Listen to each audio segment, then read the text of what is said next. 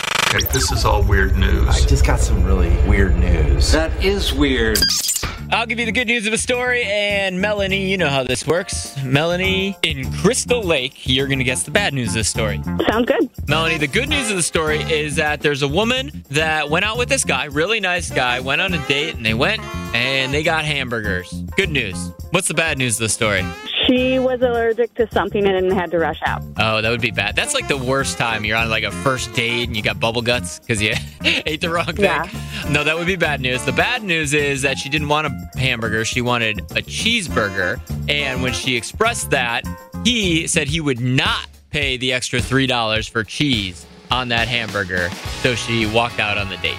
Instant red flag. Instant red flag. So that's the bad news of the story. Uh, that dating is ridiculous nowadays. I'm so glad I don't do it. Yeah. Uh, I think I got married just in time. Yeah, I dodged that bullet before all the online dating became a thing, so.